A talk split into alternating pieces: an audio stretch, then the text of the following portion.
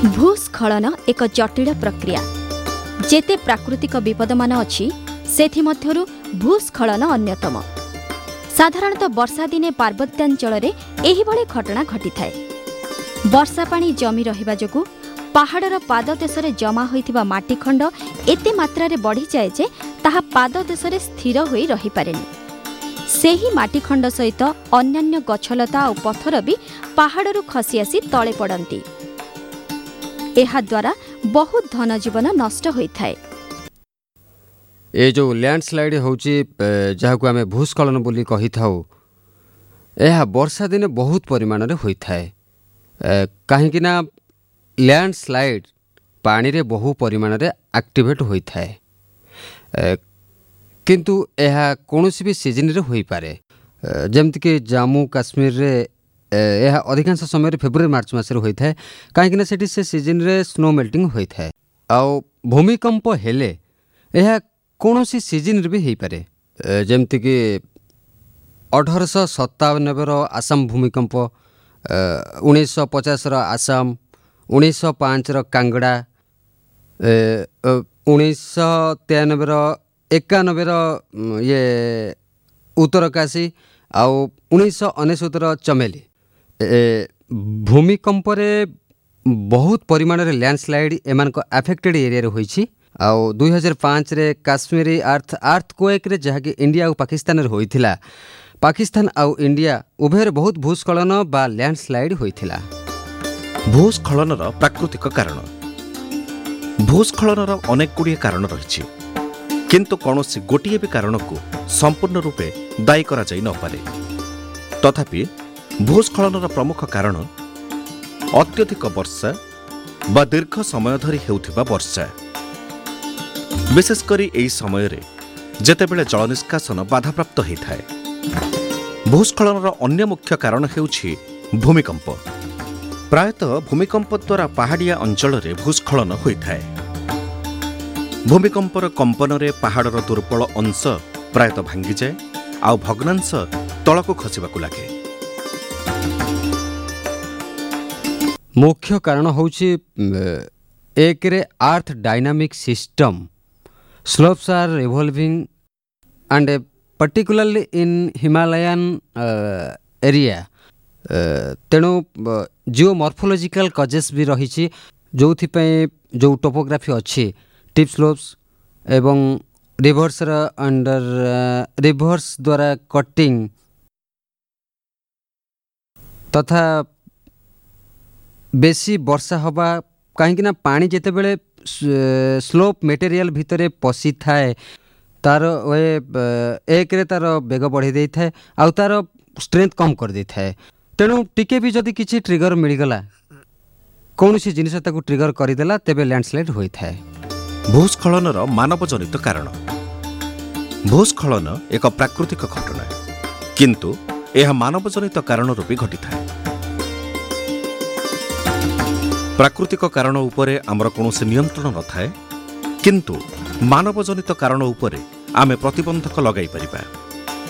ମାନବଜନିତ ମୁଖ୍ୟ କାରଣ ହେଉଛି ରାସ୍ତା ତିଆରି କରିବା ପାଇଁ ପାହାଡ଼କୁ ମନ ଇଚ୍ଛା କାଟିବା। ଏହାଦ୍ୱାରା ପାହାଡ଼ର ପ୍ରାକୃତିକ ଗଠନ ପ୍ରଣାଳୀ ନଷ୍ଟ ହୋଇଯାଇଥାଏ ଆଉ ଭୂସ୍ଖଳନର ସମ୍ଭାବନା ଅଧିକ ମାତ୍ରାରେ ବଢ଼ିଯାଇଥାଏ। ପାହାଡ଼କୁ କାଟିବା ପାଇଁ ଡିନାମାଇଟ୍ ପ୍ରୟୋଗ କରିବା ଦ୍ୱାରା ଏହାର ପ୍ରଭାବରେ ପୁରା ପାହାଡ଼ ହଲିଯାଇଥାଏ ଆଉ ହଠାତ୍ ଭୂସ୍ଖଳନ ହେବାକୁ ଲାଗେ। ଘର ତିଆରି କରିବା ପାଇଁ ପାହାଡ଼କୁ ନିଜ ଇଚ୍ଛା ଅନୁସାରେ କାଟିବା ଆଉ ତିଆରି ପାଇଁ ବ୍ୟବହୃତ ଅଳିଆକୁ ଏଠି ସେଠି ଗଦା କରିବା ଅନ୍ୟ ଏକ କାରଣ। ଏହି ଅଳିଆ ପରବର୍ତ୍ତୀ ସମୟରେ ଭୂସ୍ଖଳନକୁ ଜନ୍ମ ଦେଇଥାଏ। ଜଙ୍ଗଲକୁ ନଷ୍ଟ କରିବା ଦ୍ୱାରା ପରିବେଶର ବାତାବରଣ ନଷ୍ଟ ହୋଇଯାଇଥାଏ। ଏବଂ ପାହାଡ଼ ଧୀରେ ଧୀରେ ବୃକ୍ଷଶୂନ୍ୟ ହୋଇଉଠେ ଆଉ ଜଳପ୍ରବାହ ଅସନ୍ତୁଳିତ ହୋଇପଡ଼େ। ସେଥିପାଇଁ ଗଛ ଥିବା ସ୍ଥାନ ଅପେକ୍ଷା ଗଛ ନଥିବା ସ୍ଥାନରେ ଭୂସ୍ଖଳନ ଅଧିକ ମାତ୍ରାରେ ହୋଇଥାଏ। ପାହାଡ଼ିଆ ଅଞ୍ଚଳରେ ଖୋଳାଖୋଳି କାମ ବି ଜାରି ରହିଥାଏ ଯେଉଁଥିପାଇଁ ଭୂସ୍ଖଳନ ମଧ୍ୟ ହୋଇଥାଏ। ଏହାଦ୍ୱାରା ପରିବେଶ କ୍ଷତିଗ୍ରସ୍ତ ହୋଇଥାଏ। ପରିଣାମ ସ୍ୱରୂପ ଏ ଅଞ୍ଚଳ ବି ଭୂସ୍ଖଳନ ପ୍ରବଣ ହୋଇପଡ଼ିଥାଏ ସମସ୍ତେ ଏକଥା ଜାଣନ୍ତି ଯେ ପାହାଡ଼ର ଗଡ଼ାଣିଆ ଅଞ୍ଚଳରେ ଘର କଲେ ବିପଦ ରହିଥାଏ। ତଥାପି ଲୋକମାନେ ସେଇଭଳି ଜାଗାରେ ଘର କରିଥାନ୍ତି।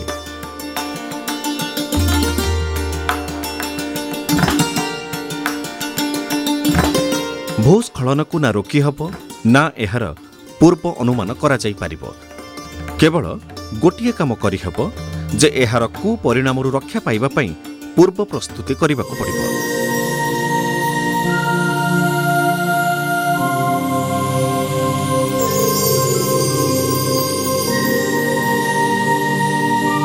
ଯଦି ଆମେ ନିଜ ଚେଷ୍ଟାରେ କିମ୍ବା ସାମୂହିକ ଭାବରେ ରକ୍ଷା ପାଇବାର ରଣକୌଶଳ ପୂର୍ବରୁ ସ୍ଥିର କରିବା ତେବେ ଆମେ ଦୁର୍ଘଟଣାରୁ ରକ୍ଷା ପାଇପାରିବା। ସ୍ଥାନୀୟ ଲୋକଙ୍କୁ ଭୂସ୍ଖଳନ ପ୍ରବଣ ଅଞ୍ଚଳ ଭଲ ଭାବରେ ଜଣାଥାଏ। ସେମାନେ ଜାଣିଥାନ୍ତି ଯେ କେଉଁ ପାହାଡ଼ର ଚଟାଣ କେତେ ଶକ୍ତ ଆଉ କେଉଁ ପାହାଡ଼ରେ ମାଟିର ମାତ୍ରା କେତେ। ମାଟିରେ ଆବୃତ ପାହାଡ଼ ଅଧିକ ମାତ୍ରାରେ ଭୂସ୍ଖଳନରେ ପ୍ରଭାବିତ ହୋଇଥାଏ। ତେଣୁ ସେହି ଅଞ୍ଚଳର ଅଧିବାସୀଙ୍କୁ ଭୂସ୍ଖଳନ ବିଷୟରେ ସମ୍ପୂର୍ଣ୍ଣ ରୂପେ ଜଣାଇଦେବା ବାଞ୍ଛନୀୟ। ଆଉ ସେମାନଙ୍କୁ ଏ କଥା ବି ଜଣାଇଦେବା ଉଚିତ ଯେ ଭୂସ୍ଖଳନ ହେବା ମାତ୍ରକେ ସେମାନେ କ'ଣ କରିବେ ଏବଂ କ'ଣ ନ କରିବେ। ଭୂସ୍ଖଳନର ପ୍ରଭାବକୁ କମ୍ କରିବା ପାଇଁ ସେମାନେ ସର୍ବଦା ତତ୍ପର ରହିବା ଉଚିତ। ଲ୍ୟାଣ୍ଡସ୍ଲାଇଡ୍ ଏମିତିରେ ତ ପାହାଡ଼ି କୌଣସି ବି ପାହାଡ଼ିଆ କ୍ଷେତ୍ରରେ ହୋଇପାରେ।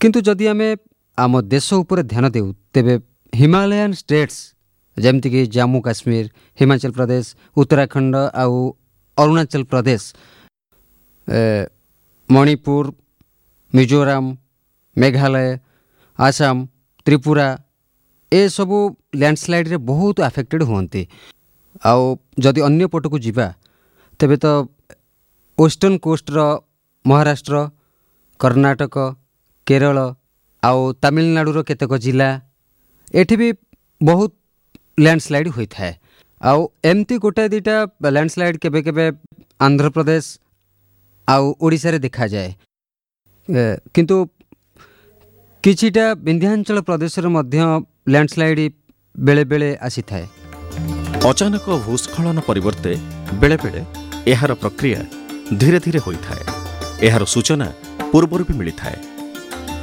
ଆଉ ସଂକେତ ବି ପୂର୍ବରୁ ମିଳିଥାଏ ସଂକେତ ଏବଂ ଚେତାବନୀ ଘରର ଝରକା ଏବଂ କବାଟ ଜୋରରେ ଜାମ୍ ହୋଇଯାଏ ନା ଭଲ ଭାବେ ବନ୍ଦ କରି ହୁଏ ନା ଖୋଲି ହୁଏ ଘରର ପ୍ଲାଷ୍ଟର କିମ୍ବା ଟାଇଲିରେ ଫାଟ ସୃଷ୍ଟି ହୁଏ କାନ୍ଥ ବଙ୍କା ହୋଇଯାଏ ଆଉ ଗଳି ପଡ଼େ ବି କେଉଁଠି କେଉଁଠି ରାସ୍ତା ଦବିଯାଏ ଆଉ ମାଟିର ଫାଟ ଅଧିକ ମାତ୍ରାରେ ବଢ଼ିଯାଏ ଇଲେକ୍ଟ୍ରିକ୍ ଏବଂ ଟେଲିଫୋନ୍ ଖୁଣ୍ଟି ନଇଁଯାଏ ଆଉ ଗଛ ବି ନଇବାକୁ ଲାଗେ ଭୂସ୍ଖଳନର କୁପ୍ରଭାବ। ଭୂସ୍ଖଳନରେ ଧନ ଜୀବନ ଉଭୟ କ୍ଷତିଗ୍ରସ୍ତ ହୋଇଥାନ୍ତି। ତା ସହିତ ରାସ୍ତା ବି ଭାଙ୍ଗିଯାଏ। ନଚେତ୍ ଏମିତି କ୍ଷତିଗ୍ରସ୍ତ ହୁଏ ଯେ ଯାହାଦ୍ୱାରା ଗମନାଗମନରେ ବିଶେଷ ବାଧା ସୃଷ୍ଟି ହୋଇଥାଏ। ସବୁ ଗାଡ଼ି ଅଟକି ଯାଆନ୍ତି। ଆଉ ସେତେବେଳ ପର୍ଯ୍ୟନ୍ତ ଅଟକି ରୁହନ୍ତି ଯେପର୍ଯ୍ୟନ୍ତ ସଡ଼କର ମରାମତି ନ ସରିଛି। ଏହାର ଫଳସ୍ୱରୂପ ଆମର ନିତ୍ୟ ବ୍ୟବହାର୍ଯ୍ୟ ସାମଗ୍ରୀ ଯଥା ପନିପରିବା ଫଳମୂଳ ଔଷଧ ରୋଷେଇ ଗ୍ୟାସ୍ ଇତ୍ୟାଦି ଆଠ ଦଶ ଦିନ ପର୍ଯ୍ୟନ୍ତ ନିଜ ଗନ୍ତବ୍ୟ ସ୍ଥଳରେ ପହଞ୍ଚି ପାରିନଥାଏ।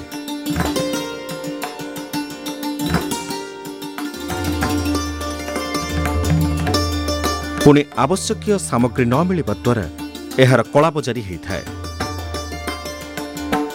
ଆଉ ମୂଲ୍ୟ ଆକାଶ ଛୁଆଁ ହୋଇଯାଇଥାଏ। ଭୂସ୍ଖଳନ ଯୋଗୁଁ ଅନେକ ସ୍ଥାନର ଟେଲିଫୋନ୍ ଖୁଣ୍ଟି ଉପୁଡ଼ି ପଡ଼ିଥାଏ ଆଉ ସଞ୍ଚାରର ସବୁ ସାଧନ ବନ୍ଦ ହୋଇଯାଏ ସଞ୍ଚାର ବାଧାପ୍ରାପ୍ତ ହେବା ହେତୁ ଉଦ୍ଧାର କାର୍ଯ୍ୟରେ ମଧ୍ୟ ଅନେକ ସମସ୍ୟା ସୃଷ୍ଟି ହୋଇଥାଏ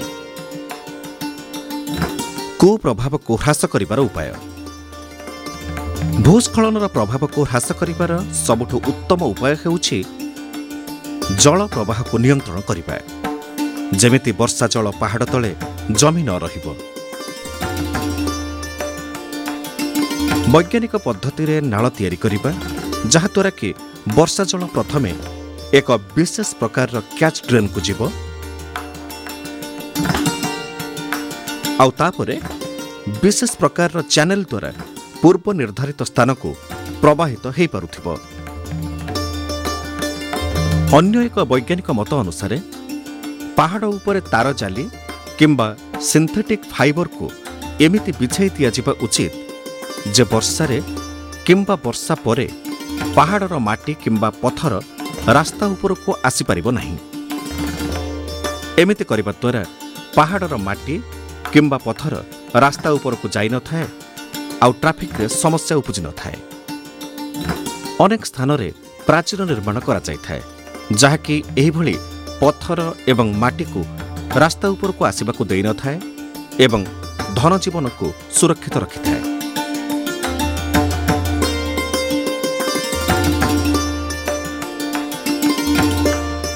ପ୍ରାକୃତିକ ସମ୍ପଦ ଅର୍ଥାତ୍ ଜଙ୍ଗଲ ବୃକ୍ଷଲତାକୁ ଆମେ ଯଦି ସୁରକ୍ଷିତ ରଖିବା ତେବେ ଭୂସ୍ଖଳନର ସମ୍ଭାବନା କମ୍ ହୋଇପାରିବ।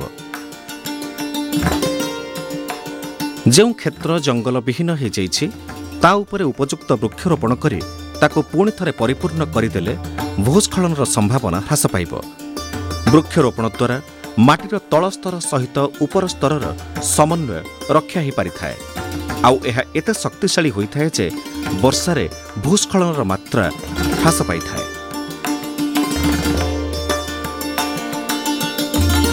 ନିର୍ମାଣ ବିଭାଗ ଅର୍ଥାତ୍ ପିଡବ୍ଲ୍ୟୁଡି ଅଧିକାରୀମାନେ ଏହି କଥାର ବିଶେଷ ଧ୍ୟାନ ରଖିବା ଉଚିତ ଯେ ନିର୍ମାଣ ସମୟରେ ମାଟି ତଳେ ସେମାନେ ଏମିତି ପାଇପ୍ ବା କେବୁଲ ବିଛେଇବେ ଯାହା ମଜବୁତ ହୋଇଥିବ ଏବଂ ଏହା ଭୂସ୍ଖଳନରେ ପ୍ରଭାବିତ ହେଉନଥିବ। ଭୂସ୍ଖଳନ ସମୟରେ ଯଦି ଆପଣ ଗାଡ଼ି ଚଲାଉଛନ୍ତି ତେବେ ଗାଡ଼ିକୁ ରାସ୍ତାର ଗୋଟିଏ କଡ଼ରେ ରଖି ବାହାରକୁ ଚାଲି ଆସନ୍ତୁ। ଆଉ ଯେତେ ଶୀଘ୍ର ସମ୍ଭବ ଏକ ସୁରକ୍ଷିତ ସ୍ଥାନକୁ ଚାଲିଯାଆନ୍ତୁ। ରେଡିଓ ଏବଂ ଟିଭିରେ ପ୍ରସାରିତ ସୂଚନାକୁ ସଠିକ୍ ରୂପରେ ଅନୁସରଣ କରନ୍ତୁ। ଏହାଦ୍ୱାରା ଆପଣ ଭୂସ୍ଖଳନର ସେହି ସମୟର ଅବସ୍ଥାକୁ ଜାଣିପାରିବେ ଆଉ ବିପଦରୁ ମୁକୁଳି ବି ପାରିବେ।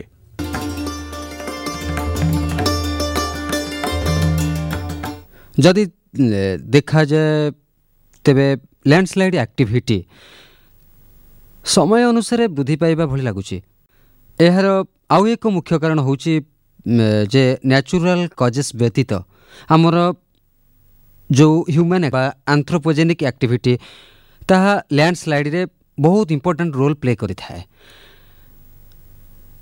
ଆଜିକାଲି ଜନସଂଖ୍ୟା ଦ୍ରୁତ ଗତିରେ ବୃଦ୍ଧି ପାଉଛି ତେଣୁ ଜନସଂଖ୍ୟାର ଯେଉଁ ଚାପ ତାହା ତାହା ଏରିଆ ଡିଫରେଣ୍ଟ ଏରିଆ ଉପରେ ଯେଉଁଠି ପୂର୍ବରୁ ସ୍ଲୋପ୍ସ ପ୍ରୋଟେକ୍ଟେଡ୍ ଥିଲା ଲୋକ ସେଠିକି ଯାଉଛନ୍ତି ଡେଭଲପମେଣ୍ଟ ଆକ୍ଟିଭିଟିଜ୍ ହେଉଛି ସେଠି ଜଙ୍ଗଲ କଟାଯାଉଛି ଆଉ ଆଉ ପପୁଲେସନ୍ ସେ ଜାଗାରେ ବଢ଼ିବା ଦ୍ୱାରା ସେ ଜାଗାରେ ନ୍ୟାଚୁରାଲ ବାଲାନ୍ସ ଯାହା ତାହା ଡିଷ୍ଟର୍ବ ହୋଇଯାଉଛି ଆଉ ଲ୍ୟାଣ୍ଡସ୍ଲାଇଡ୍ ଡିଷ୍ଟର୍ବ ହୋଇଯାଉଛି।